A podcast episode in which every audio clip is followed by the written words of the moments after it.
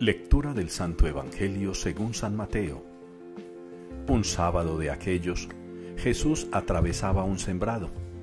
Los discípulos que tenían hambre empezaron a arrancar espigas y a comérselas. Los fariseos al verlo le dijeron, Mira, tus discípulos están haciendo una cosa que no está permitida en sábado. Les replicó, ¿no habéis leído lo que hizo David cuando él y sus hombres sintieron hambre? Entró en la casa de Dios y comieron de los panes presentados, cosa que no les estaba permitida ni a él ni a sus compañeros, sino solo a los sacerdotes.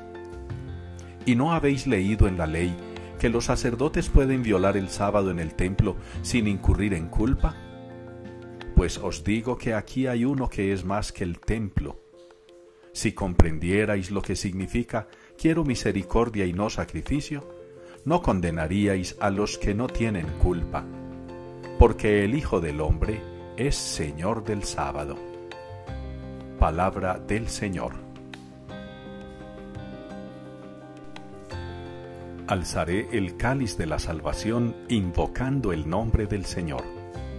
Respondemos en la liturgia de este día al Salmo 115. Alzaré el cáliz de la salvación invocando el nombre del Señor. Es como un cántico de alabanza, es como un cántico de gloria, es como un cántico de gozo. Es lo que nos transmiten las palabras del Salmo de hoy. En la primera lectura del libro del Éxodo encontramos esos prodigios y maravillas que hacen Moisés y Aarón.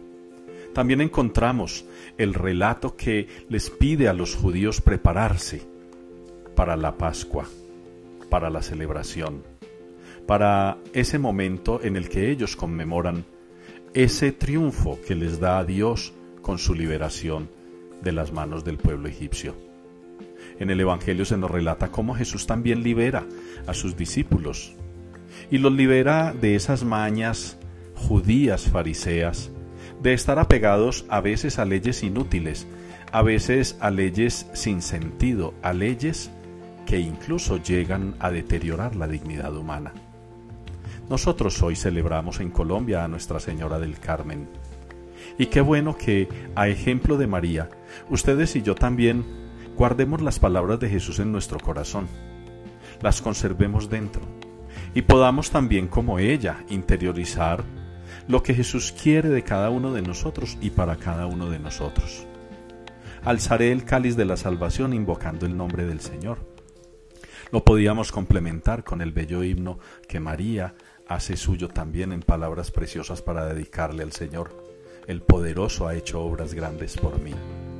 Hoy pidámosle al Señor por intercesión de Santa María Virgen, que sigamos alzando el cáliz de la salvación, que sigamos invocando el nombre del Señor, que sigamos confiando en el poder y la misericordia de Dios para con nosotros sus hijos.